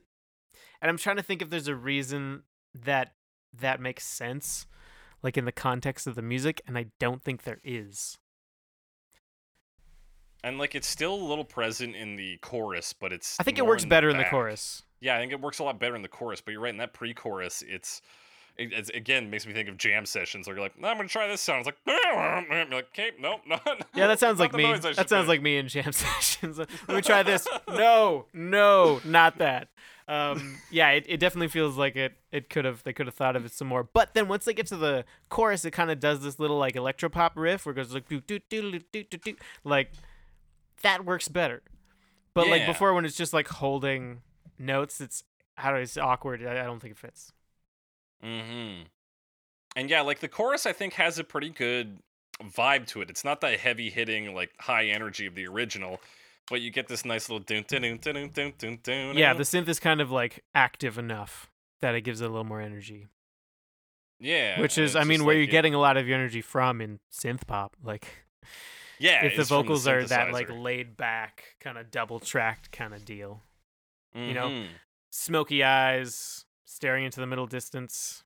You know what I'm talking about. I don't need to describe it more. yeah, I feel you. I'm doing it right now. Ah, I'm staring at my notes. Yeah, Um, me too.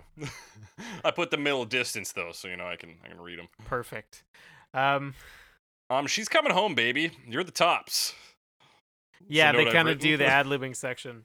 Which again doesn't sound great. Yeah, it's as we said, awkward, but Yeah, and the rest of this song is pretty like consistent. It's just kind of the same shit over and over again, right? yeah, pretty similar. Like there's this small kind of like almost guitar solo, but it's basically just the guitar from the beginning. Yeah.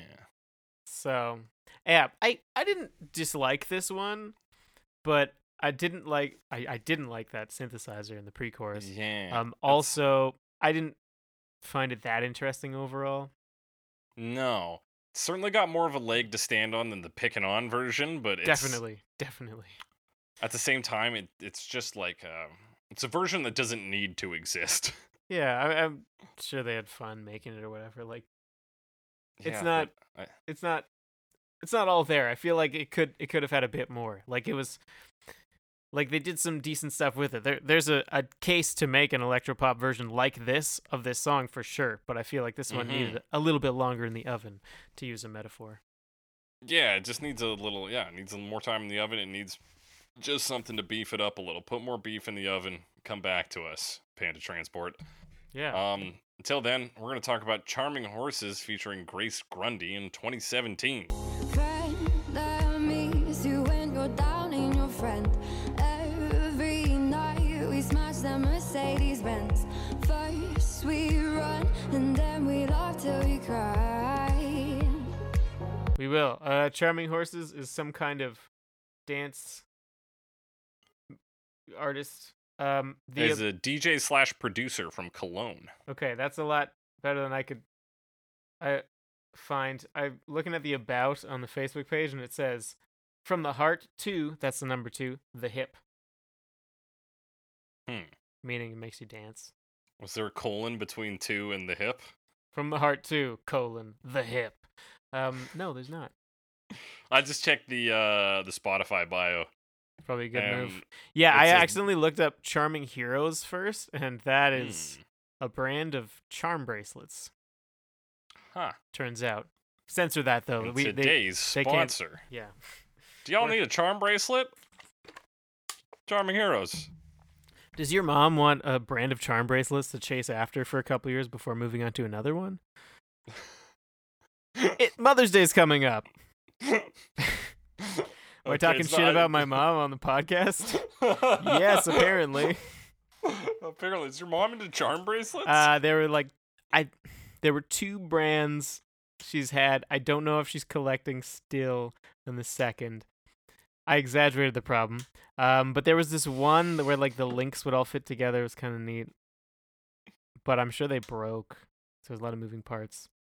Um, well, I mean, if it's real, Alex, it never dies. So I guess she So got the fakes. must be fake. um, yeah, she likes she likes uh that kind of jewelry. All right. Well, shout out to Alex's mom. Uh, if you guys want to send her, Hey, mom, I'm probably jewelry- not getting you a charm bracelet or a charm for Mother's Day. So Sorry, you're not listening Alex's to this, mom. so it doesn't matter. doesn't matter. So yeah, he's a DJ producer from Cologne. He does DJ shit. Um, uh, Grace Grundy is a UK singer songwriter who's the, allegedly known for her cover songs. Um, I just Yeah, like to point out that does like Grundy is a uh, is a New Zealand term for underwear. Oh, I remember that a Grundy run. Yeah. Ah. And it also also her bio says she's a hotly anticipated artist to follow in 2020. Um, good for her. Yeah. Um, Hope that's still going well for you, Grace Grundy. yeah. Also Solomon Grundy. Yes. Just If I'm you're just gonna say that. I'm not gonna follow up on that. I'm just gonna say. Solomon Grundy. Uh, just Grundy's. Uh, Miss Grundy. I f- didn't we just have a Grundy? I feel like I talked about Uh, Miss Grundy. T- tell you what, I'm having a Grundy right now. I'm a bit of a Grundy myself. mhm. All right. Um. So she does. Uh, if you looked at her covers, they're kind of all the same idea, which is what this is. Which is slow versions. Like this is slow acoustic, but the electronic version of that. Like it's slow, kind of moody. Yeah, I kind of took this as like the summer jam version of it. You know? It is, but she still sings it like slow, you know.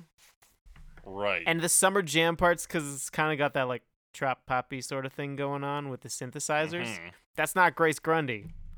That's Charming No. Horses. Yeah, that, that's DJ producer from Cologne, Charming Horses. Yeah. I'm Also, surprised we didn't do a Wild Horses bit, Alex. Wild Horses. no, but you say Charming Horses instead. Charming Horses. I guess it doesn't fit. I thought it worked. Anyway, I Um, mean, yeah. Yeah, so I see. so this Bill. opens up with some like piano. It's that yeah. like and if my notes are to be believed, some chode guitar. sounds like that to me. Um I don't know what I was trying to write, Alex. maybe no guitar. Um so echoed, echoed guitar. Echoed guitar. Okay. Chode guitar. Uh it's just short and fat. Um So the her first couple lines, she sounds like she's got like a mouthful of marbles. of course. Um, I don't know if that's just her accent because she does have an English accent that becomes very apparent later on, or if she's just not enunciating very well. I can't tell. Yeah, is she trying to hit maybe as low as she can go? She's got almost that kind of vocal fry sound going on to me. Could be, could be very low for her. Yeah, but it's, it's that like relaxed, more relaxed jaw kind of modern pop singing. That's maybe healthier. I don't know, but is pretty common these days. Mm-hmm. Um, I don't want to disparage it, but I feel like she could work on her enunciation a bit. But also, maybe it's just her accent, and I'm being a dickhead. Could be. Yeah. Yeah, it's Um, very apparent when you hit the chorus her uh her accent. Yeah. Um, But before we get there, um We get some trap yes, you get pop. the vocals. would you say trap in. pop? I I don't know. No, you did earlier, I though. did, but would you say it as well?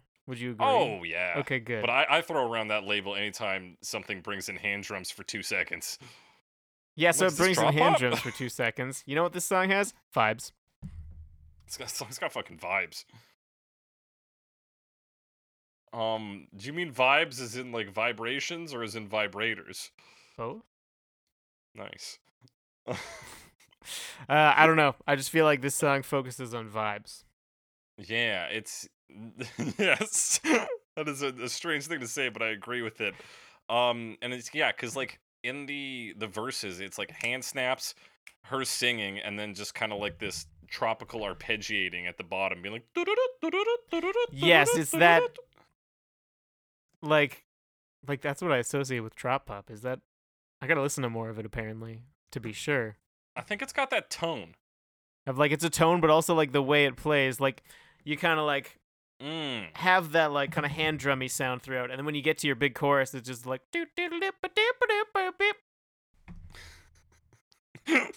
but like a better melody. Yeah, it's very much like I wonder if you could isolate some some trop pop note progressions.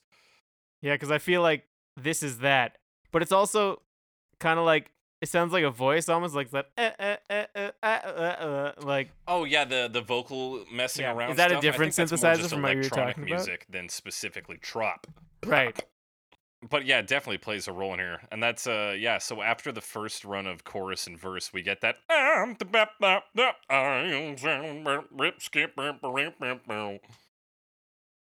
uh like vocal mess around. Yeah, I just I don't know. I really feel like the way they do this chorus in the beginning, like like I've heard, heard this before. hmm Oh yeah, you could uh, kind of like take this backing track and even the vocals. I mean, just take the backing track and then swap out the vocals with any. Like you could put "Fast Car" in here. You could put fucking like "Take Me Home Tonight" in here. You could, any song you want, you could just throw it into this and be like, yeah. It's the now the trap pop version of that. Yeah, exactly. Like you could put "Angel from Montgomery" into this. Angel from Montgomery. And it's worth noting out that this is the radio edit. So I assume this is a there's a dance version out there that's like nine minutes long. I guess yeah, and it's kind of more the same, but you dance to it longer. Yeah. Which makes sense. More dancing. Yeah. Um. Yeah, I uh, no, give it to me now. No uh, final verse. give it to me now. Yeah, so I don't have much else to say about it. They do like an octave drop on the vocals. yeah. Sounds a little bit funny, but it's not actually funny. It's just I don't know, low. Yeah. Um, sorry, I got distracted by Grace Grundy's page. It said artists like her were imaginary future, which uh, Oh, that's not that's not a not high praise. I I mean, I wouldn't want that association personally. no. Um Yeah, it tells you all need to know. Um, yeah. like said, it's a generic trop pop dance one. It's like it's not grating, but it's not great. Yeah. Someone played it late at night in the summer. Dance along, whatever. Yeah, fuck time. it. Uh, um, speaking of songs that uh, versions that also meet that same description, Harriet, 2018, English singer songwriter, a fan of the Carpenters and the Beatles, which she calls classic music. Wake up, kids, we've got the dreamer's disease. Age 14, we got you down on your knees. So polite, you're busy still saying please. Yeah. There's a lot of musical groups called Harry. Yeah, There's a I lot of people named Harry that she had a. Spotify bio. Yeah. Um, I found her Facebook page. Um, Hmm. she's from London. That's pretty much all I learned. She's got a, a live album called Piano Sessions Plus. It is not available digitally. It is only available Mm. on CD. On CD, Yeah. come on. It's it's a physical exclusive. You can order it from her website. I will not, Alex, but thank you for the offer. You can. Um, yeah. So she kind of sticks with like a bright opening in this. Uh, then gets some drums in there, and then this just like organ sound, and the organ kind of stays throughout. Yeah, like very upbeat drums, kind of like a rock beat plus. Plus, like Yeah. piano sessions plus. Yeah, exactly like that. Actually, the organ the organ doesn't play during the verse, but No, the it organ doesn't. Yeah. Anyway. But and yeah, so the piano tries to fulfill the role of the piano in the original, but it's not as good at that. I mean, there's still a piano sound, and they're kind of like strumming the guitar. Yeah, the bass is mixed quieter on this one. It's just like a it's like it has less punch than the original. That was kind of yeah it just felt like a kind of underwhelming version there's not a ton that they change or that they do like different Mm-hmm. it just feels like this kind of like toothless soft rocky version of the original whereas i'm not going to say the original had this like hard edge to it yeah, but the original doesn't have like grit on the outside, but it has like it at least feels energy. yeah it, it has energy and it feels sincere Yeah, and this one kind of just files away any edge remaining and smooths like a- everything out and exactly. yeah, doesn't have that same earnest sincerity. Mm-hmm. This is like if the, the original version is kind of like a like an angry child in that like if that kid starts punching you, you're gonna be like, oh, this kid's really giving it all he's got. Like this, he Right. thinks this is hard It as doesn't fuck. hurt necessarily, but clearly there's some emotion behind it. Yeah. Whereas this one is like an adult mocking that. Yeah. They're like, well, I'm gonna put in as much energy as that kid did, which for me, it's not a lot. Yeah. this is how you punch. Piece of shit. you little bitch. Um, beyond that, yeah, this version's boring. It's boring. It has a, a more natural fade out than other versions, but still fade out. Uh, and Harriet thinks the Carpenters and the Beatles are classic music, so she she can get the fuck out of here. I mean, I like the Beatles. I like the Beatles, but I I mean they're classic rock or even classic pop. I guess so. just Like, classic. They're, classic, classical. yeah, I don't know, man. Anyway, Carpenters are cool too, I guess. Carpenters are they're all right. Um, but you know it's also all right to move on to Beacon Street in 2018. Yes. Wake up, you've got the dreamer's disease. Age 14, we got you down on your knees. So polite, you're busy still saying please. So is Beacon Street the number one Bostonian performing band or whatever? I don't know. I think it's a street in Boston for sure. It is a street in Boston. There's this band from Boston that does events mostly called Beacon Yeah. Street. Beacon Um, Street Band. the Beacon Street Band. Um, and this is just Beacon Street. Yeah. And they only have this song on Spotify. I'm not seeing in their photo on their website, Beacon Street Band. I see a guy with a horn. I'm not seeing any string ed instruments. Yeah, I don't know, man. I wasn't sure. It it doesn't quite work. Anyway, let's talk about the song. They seem to Yeah. probably be from Boston, if nothing else. Hmm. This is like the slow acoustic version. They actually have strings too. Um, like the, there's clearly guitar at the beginning, str- uh, picking mostly, but there's also like a another lower stringed instrument plucking strings. Yeah. Um. Sorry, I was just looking at. They list like some of the songs they do. Mm-hmm. Uh, they play. They do not list this song as one of them, so that's maybe more evidence that they uh, are not the band we're talking about. yeah, it about. doesn't seem to be the right group. But they've got six reviews, and uh, they had a 4.8 out of five. It's pretty good. So if y'all are looking for a wedding band, hey, in Boston. in Boston, in Boston. and you pay them enough, they'll probably come out to where you are. But let's be real, you don't want to do that. I certainly don't. Um, yeah. So like you said, it starts out like acoustic. It's a very subdued version. Like honestly, I think this is just. I mean, I guess with all the instruments, it can't be one person, but unless they just did all the instruments and layered them. But You know, a this features yeah. Mac, according to the album artwork. Mm-hmm. here's the weird thing about this one right off the bat, Alex. Sure. She doesn't. A first line, she doesn't say kids. She doesn't. She just says, "Wake up." Yeah. We've got the dreamer's disease. She just pauses and doesn't say kids. Um, But then the next and they cut out the second half of the old. first verse. What? They don't do the second half of the first verse. That's also weird. Yeah, they go right into. It's more like first chorus, first course, first chorus in this version. Yeah. Um, I'd actually be curious if you could do like an AABA thing where you did like first half of the first verse, then the first half of the second verse, then the third verse, which is the alternate verse, and then the f- second half of the first verse tacked on to the end. That might be crazy. I'm, I'd be curious to try it though. Try it, Alex. Um, Get back to me with the results. Also, once we get into that chorus, I believe takes to the chorus. yeah. Uh, that's when like the the or maybe when just when she starts singing. It's late. Um, I think it's the chorus. The violins actually start to like play instead of just like plucking. Yeah. So they do that kind of like swell. Yeah, and I mean, it's a pre. It's like it's an acoustic version. It's acoustic version of the song. Um, it does, like you said, almost sound like a solo artist kind of playing the piano with other instruments around. Um, yeah.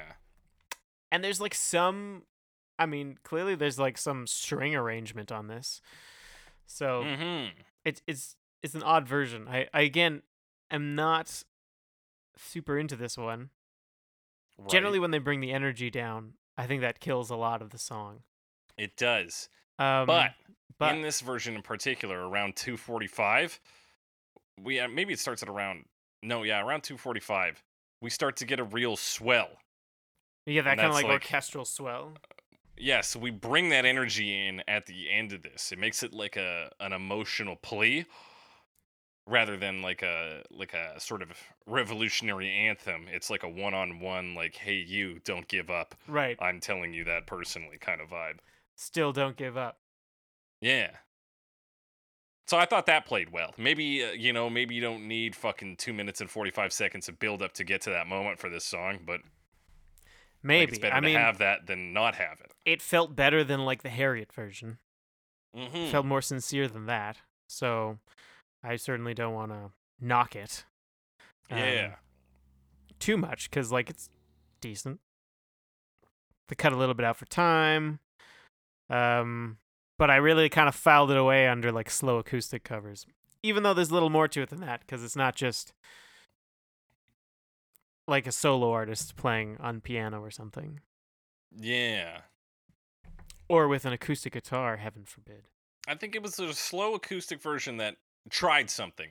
I don't know if it necessarily hit the mark, but like it made some moves. Yeah, it's like a little more. Like it tries some texture things with the strings, like you're saying. Sometimes they're plucked, sometimes they're actually you know bowed.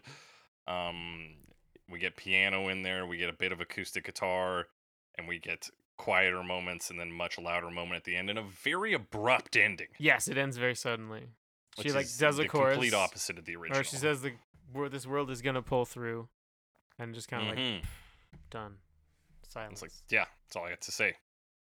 I think this one stuck with me more than a lot of the the previous versions we've talked about. because it's kind of something different in Mm-hmm. but like it's done decently yeah, done with like some idea of we were gonna do something with this song. right on With that, we're gonna talk about a, a fucking cover me regular, "Scary Pockets" featuring Laura Yeah. Mace in 2019. scary pockets is back Friend, love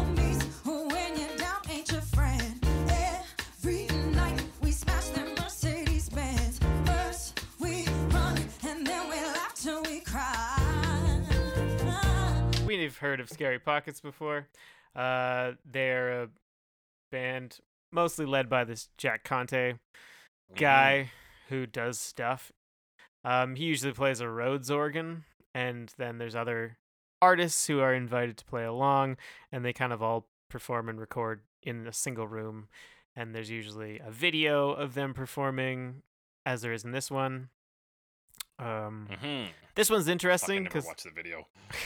this one's interesting because it has a few um guests. I mean usually they're all guests but i actually recognize some of them in this one. So this one features jack stratton of Vulfpeck on the organ. Uh you may recognize you may um you i could pretty much not hear the organ at all in this song. Um and bill wurtz on drums so that's fun the fuck is Bill Wurtz? He's that guy from the internet. He does that history of everything ever video. oh. Yeah.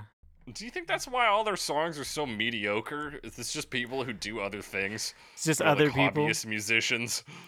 Um Well, I don't know. I don't know if I wouldn't call Jack Stratton a hobbyist musician.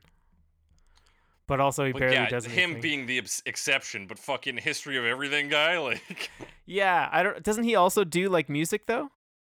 I don't know, does he? I mean, he clearly plays the drums. I guess.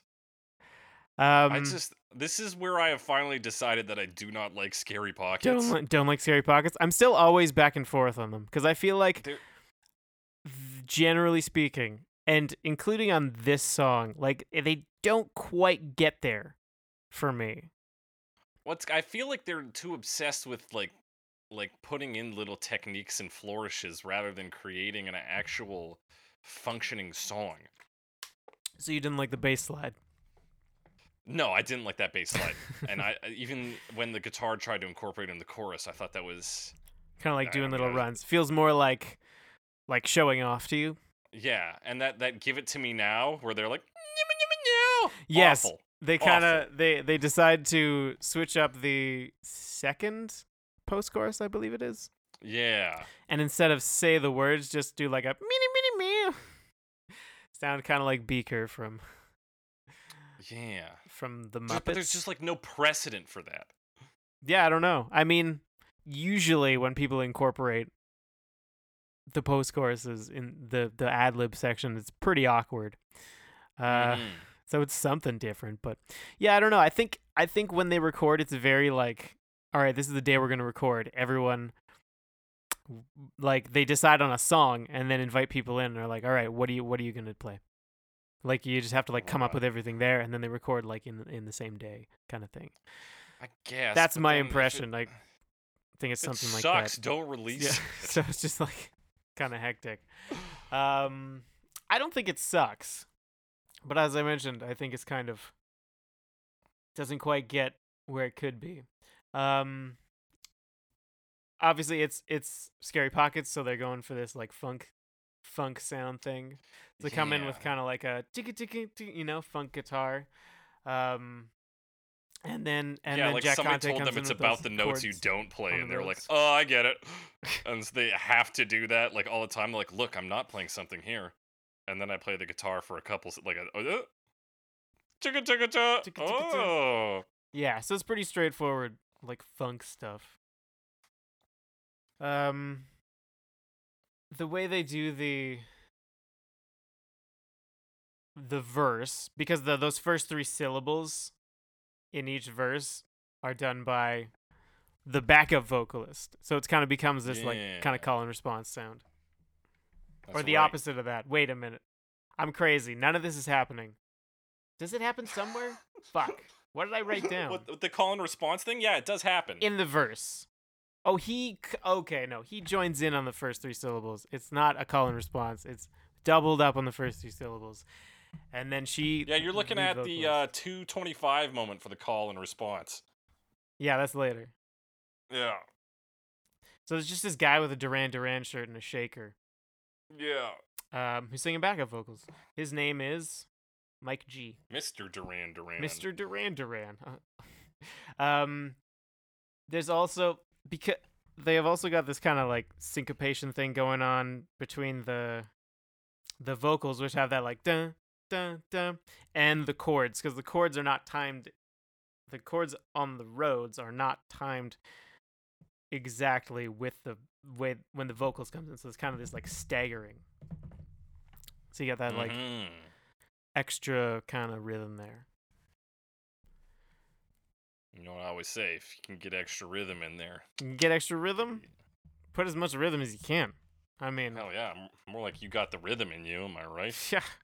I mean, if you got it, flaunt it. Am I right? Uh, fucking a, right, Alex. Uh, Um, they've also got. Oh, oh, here's my other. Yeah, Sure. no, you go ahead. You were starting. Oh, uh, partway through the the verse, like kind of like you were saying, like it's a lot of like flourishes. Um, they kind of do like a pause thing in the middle of the Mhm. verse, and it seems like oh they're gonna transition into a, a chorus, but they do not transition to a chorus. They just bring it back down and do the second half of the verse. right. And you know I love pauses. I do love a good pause, and I know you do. I love that as well. Here's what I don't love here, Alex. Uh, first verse. They do the first line correctly. Mm-hmm. Uh, wake up, kids. We got you. We got the dreamer's, disease. And then they say age 14. The original line is they got you down on your knees. Laura Mace has decided to say for some reason we got you down on Yeah, your knees. Yeah, I think one of the other versions says that too, and now I can't remember which one it was. It might have been Panda Hmm. Transport, and might have been. It's weird because obviously it changes the the perspective, um, Yeah. in a strange way. You do not want to be associated with the people getting 14 year olds Yep. down on their knees. Yep, definitely. That's de- I'm I'm out. I'm out for that one. yeah, it's that's what y'all are doing here. No, thank no, you. thank you. Um, what else we got? There's a lot of little things I could- Um, I could uh point out. They kind of they're trying to make things funky, and like you said, there's a lot of these like flourishes, like in between lines. They'll like do a quick pause, or in I think it's the pre-chorus, like they pause and then the bass does like a slide down. Yeah, and, then I swear to God, it. I've heard that bass slide down in every single Scary Pockets Every cover. maybe it's the same bass player. I don't know. That's the move I got, baby. Like who's Nick Campbell? I don't know. They- uh, according to their own description, one of the best uh, session musicians in the LA area. Um, and yeah, I like could not hear like in the video. You can see Jack Stratton turn around and start to play the organ. Couldn't hear a Mhm. thing until like right at the end, and it kind of sounds like he might be doing the same thing the bass is doing. So I feel like that's a bit of a missed opportunity. Yeah. as a Jack Stratton fan, I'm underwhelmed. Yeah, I mean, I don't even like Vulfpeck that much, uh, but like some of their sh- shit slaps. And if he can't even save this like bland funk track, then like what can, man? I don't know, man. What can? I don't know. And I'm coming on hard on this. It's a, a perfectly passable version, but eh, it's just like. eh. I don't. I get the idea. You're not really into their sh- their whole thing. Yeah, and just watching them in this music video all look so goddamn self-satisfied. It's- Yeah, it, it kind of feels like that's sort of the purpose. Like it's a lot of established, skilled musicians just like fucking around. Yeah, it just rubs me the wrong way, and maybe I am just a curmudgeon who hates fun. Maybe. That's but always I possible. do not like scary pockets, Alex. Anything else to say about this cover? Um, not really. All right, we're gonna get into our final verdicts. We got three categories today: the worst version, the best version, and the version that you could kick the ass of. All right. Alex, take it away. What is the worst version of this? What is the worst version of this? I think it's picking on. Just because. Is it picking on? No, I'm gonna give it to picking on. Just it felt like so detached from the song to me. I like barely have anything about it. I was really struggling to talk about it, so I'm gonna give it to picking Mm. on. I don't know. That's fair. doesn't Um, for me, picking on wasn't that bad because it still tried to like switch genres for me, and even if it didn't do that well and it sounded strange, I was like, "This is what you guys do." Harriet for me was just a a nothing yeah. version. It was like, "Oh, here's the same general setup, but not as good." And Yeah, like, it "Great, really didn't Why am I listening do to this? anything. It like kind of added an organ, but that didn't make much of a difference. Like I'm a sucker for a good organ, Oh yeah, which is probably why I'm so disappointed by the Scary Pockets version, or at least by Jack Stratton's um, what's the word? Contribution. yeah. Because I can see the organ, but I can't hear it. Can't hear it. That's devastating. Yeah, so here it's my worst. Alex, what's the best version of this? And What is why? the best version of this? They all had problems. Mm Mhm. Which one did I like the most, though? It's not Panda Transport. It's obviously not picking on. It's not Charming Horses. It's not Harriet. I think it might be Timo. Fuck yeah. I think it might be Timo. I agree 100%, Alex. That's my pick too. Yeah. He's like it's simple the things he does. And it's I- it's not a bold move from the original, No. but it's like the increased tempo, sort of different stuff going on with the instruments, and uh, I think his rewrite of the back half of that final verse uh show a real like r- like knowledge of the song and obviously an appreciation for it. Right. It like it's it acknowledges the original song, but it also fits generally like out of context, fits with the rest of the song, Mhm. and like works on that level. So it's pretty good. Pretty good job. It's like a very loving cover, and I think that's what kind of pushes it from the rest of these. Sounds right to me. that, Alex, whose ass do you think you could kick? Well, we don't know who did the picking on one, so I can't say for certain. yeah, that's a mystery. Um, this guy in the Duran Duran shirt, Mr. Duran Duran. I think it's probably just him. Probably There's just not a lot of people I could fight successfully. That's Um, fair. He might if he uses the shaker, my odds go down significantly. But if he doesn't have the shaker, I think I think I could hold my own. He's just scared of the noise. He starts shaking it. You're Like, like, "Ah!" "Ah!" Yeah. Although I have this kazoo I made the other day. Mm. Doesn't work very well. Incredible, Alex. Um, yeah, so that's you're going with scary pockets. I think if I was I was to kick, you know what, Alex, I could probably take on the old guy from Picking On. I feel like, Yeah. yeah, fuck Like, him. t- take a chance on that one. Yeah. He's trying to appeal to the youth with this song. Like, yeah, he's he's past his prime. He's forgotten who he is. That's what I have to say about that, Alex. That is our uh, main segment. Uh, you know, if you got a similar opinion, different opinion, or want to talk about a version we didn't talk about, hit us up on Twitter. Uh, hashtag cover me pod at Jake the Cressy at some Alex Wise guy. Um, if you want to ask us a question or tell us a song we should cover, or send us a link to one of your covers, or send us a link to a virus, uh, covermepod at gmail.com. Hit us up. Send us emails. Be sure to rate and review us and subscribe to us. We're on Stitcher, Spotify, Google Podcasts, Apple Podcasts, or your favorite podcasting app. And now it's time for a bonus segment I'm excited. that I I oh god no Alex I haven't prepared a bonus segment today. Oh, Is this the surprise for this bonus segment? oh no. Well, we've gone pretty long. We have gone pretty long, so just answer me a quick question, Alex. Uh, what's a what's a great song with an organ in it? I mean, you want to talk about like the song with an organ in it? Chest Yes. Fever by the band. Sorry, one more time. That was Chest Fever by the Chest band. Fever by the band.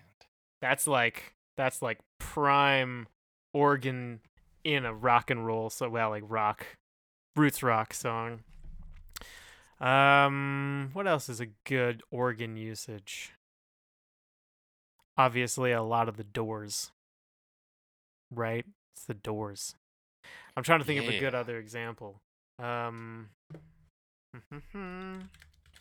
Yeah, I'm, my mind is shot for organ songs right now. I don't know why, but uh yeah, that fucking L.A. Woman. That's a great organ song.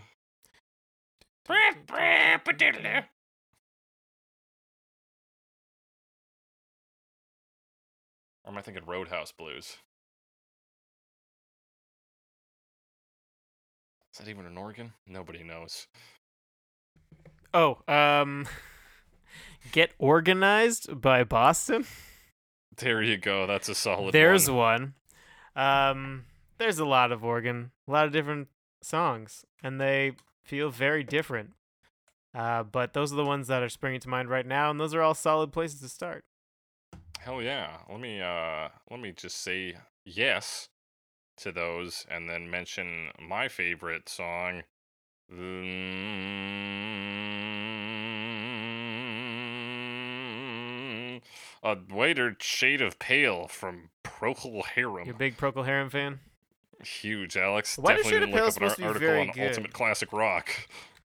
But um, I for some reason have never listened, like barely listened to a Whiter Shade of Pale or Oh, Procol. Harum generally. Really, I've only heard of them today, so Well, you probably know the song Conquistador. Conquistador. Let me let me give it a. Yeah. Yeah. Who couldn't know this one? So, So that's been our bonus segment. If you have a uh, an organ song you want to talk to us about, it, hit us up hashtag Get Organized, and uh, yeah, tell us what kind of organ songs you like to listen to. oh, I hope John has something to say about this. One.